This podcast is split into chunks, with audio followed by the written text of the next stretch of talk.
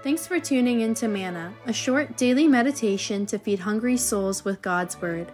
These episodes were prepared by ordained ministers for a radio broadcast called Voice of the Church and are now republished by the Reformed Perspective Foundation, a Canadian charity that applies biblical truth to the issues of our time. Here's today's serving.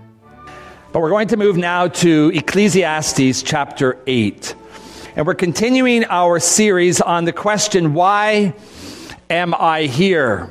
And I'm hoping for many of you who have been following this series that you're actually able to answer this question. Well, Scripture doesn't leave us guessing. We're here to serve an awesome Creator, to glorify Him, to worship Him, to love Him, and to love those around us. The more difficult questions still stand. So, what happens when questions go unanswered? And the theme that we're going to be talking about in the area of questions going unanswered is the area of God's justice. Are things always fair? You know, at a very young age, our children will say things like this That's not fair. It's not fair that I got to do the dishes again tonight. It's just not fair. See, the question of whether the things are fair or not are something that grip us as a people, and it also grips the heart of the teacher. You could say the one who's speaking to us in this book. And he has a heavy, a burden in his heart that says, I'm looking at life and, and I'm seeing things that just don't measure up. There are questions that I have that I can't answer. So here's some issues around the issues of justice and fairness from Ecclesiastes chapter 8, beginning at verse 8, but the focus will begin at verses 12 through 15. That's what I'm going to preach on, but let's just get a little bit more of the context here. Beginning at verse 8, we read, As no one has power over the wind to contain it, so no one has power over the time of their death. As no one is discharged in time of war, so wickedness will not release those who practice it. All this I saw as I applied my mind to everything done under the sun. There is a time when a man lords it over others to his own hurt. Then too I saw the wicked buried. Those who used to come and go from the holy place and receive praise in the city where they did this, this too is meaningless. When the sentence for a crime is not quickly carried out, perhaps people's hearts are filled with schemes to do wrong. Although a wicked person who commits a hundred crimes, this is the focus now, commits a hundred crimes may live a long time, I know that it will go better for those who fear God. Yet because the wicked do not fear God, it will not go well with them, and their days will not lengthen like a shadow. There is something else meaningless that occurs on earth. The righteous who get what the wicked deserve, and the wicked who get what the righteous deserve. This too, I say, is meaningless. So I commend the enjoyment of life because there is nothing better for a person under the sun than to eat and drink and be glad. Then joy will accompany them in their toil all the days of their life. God has given them under the sun. This is the word of the Lord. So I'm going to focus on this theme when questions go unanswered. And there's three things that we need to do when questions go unanswered. The first thing that we need to do is this that we need to actually learn to live with the tension. The second thing we need to do is still fear the one who has made us and enjoy his good gifts. There is tension here. It's like a tug of war. One side's going to win.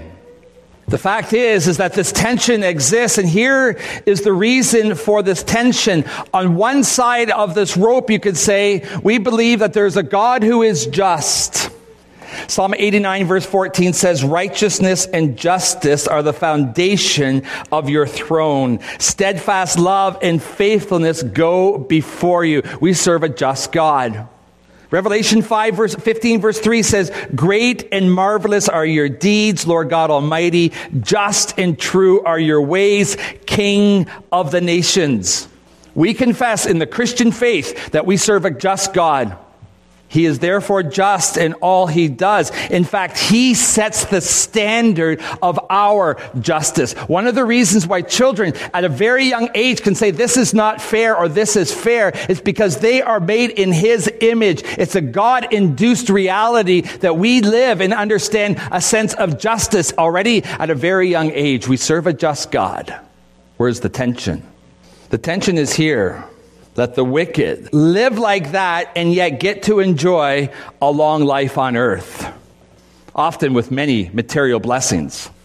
while the righteous, those who love God, those who submit to his law, those who hate evil, face death and a life of suffering, sometimes at a very early age. Their life is taken from them.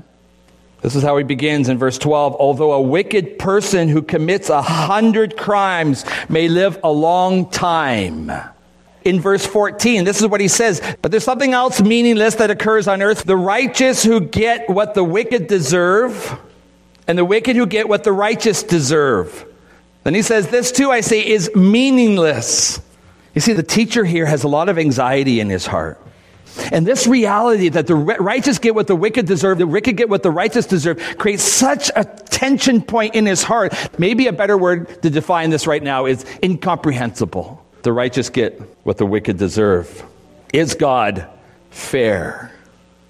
And if God is fair, why do his rewards and punishments not justly distributed to both groups, rewarding the righteous and giving penalties to the wicked? Some of you know the songwriter Billy Joel. He wrote a song, Only the Good Die Young. He says in the song somewhere, I'd rather laugh with the sinners than cry with the saints. Then he moves into his chorus, You know that only the good die young. Is that true? Well, this much is true, loved ones. Loving God and keeping his commands does not automatically mean a life without suffering, a life without pain, a life without sorrow. There's tension in this life. You see, the teacher is touching a raw nerve here. And the raw nerve is this that wickedness and injustice seems to flourish even under God's careful watch. While God's children suffer the blows of illness and early death, and God does not seem to intervene. Maybe that's exactly how you're feeling. You've committed your ways to God.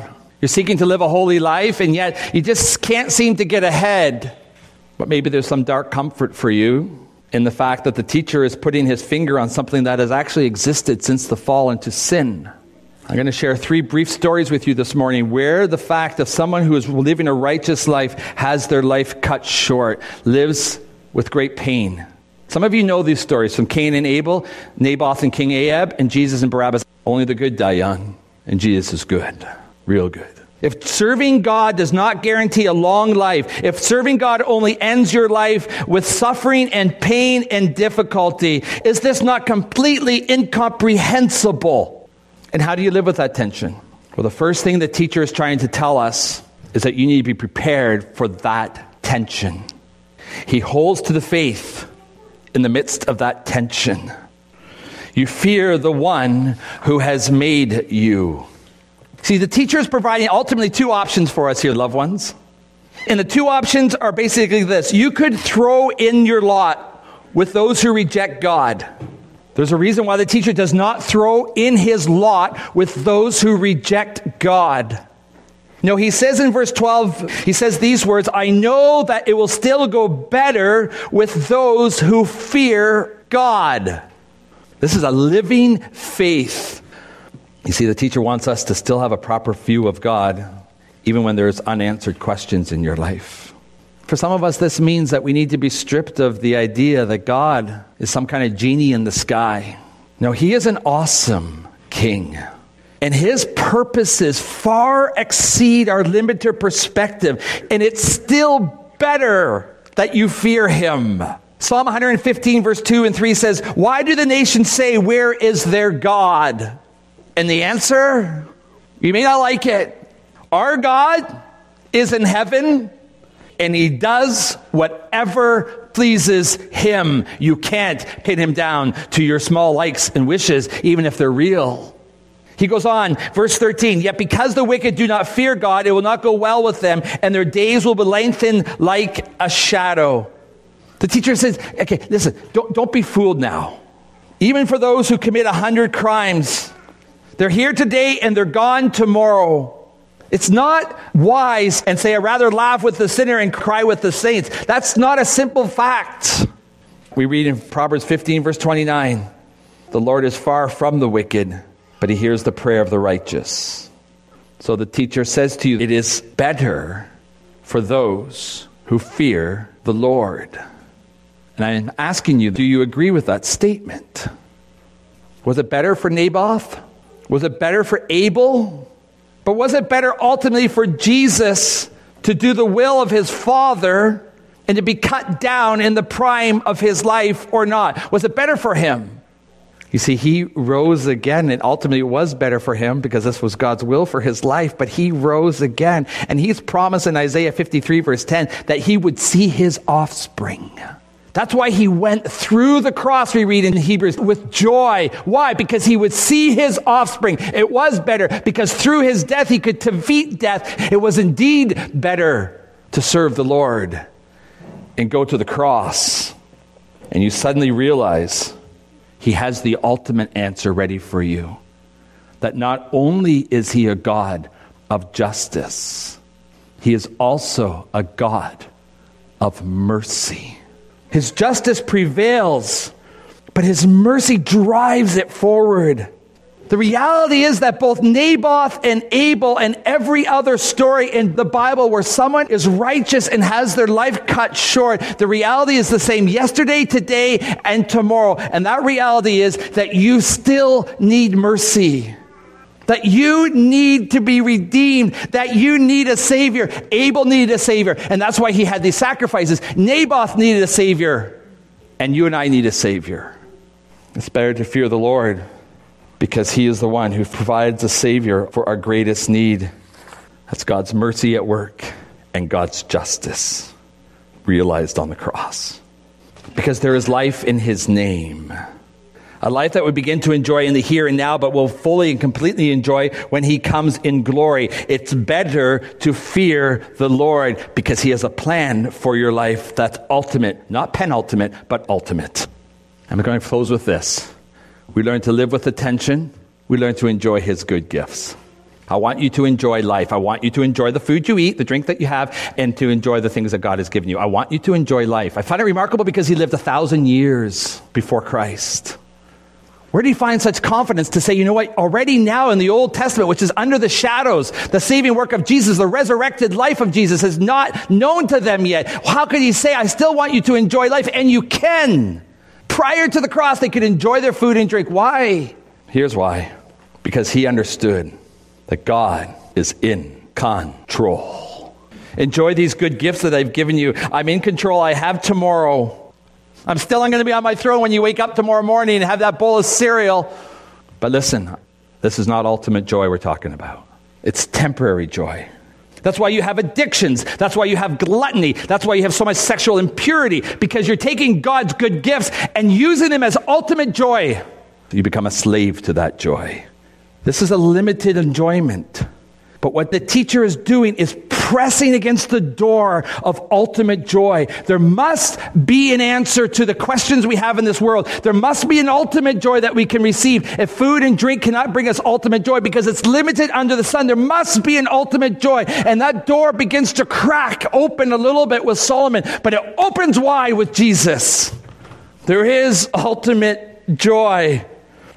The ultimate joy, loved ones, is being totally satisfied in Jesus Christ. This joy is knowing that you have a friendship with Jesus, even death can't break. Is knowing that one day you will sit with him at the greatest banquet table the universe has ever known. He is the answer, ultimately, to the unanswered questions we have in this life. Amen.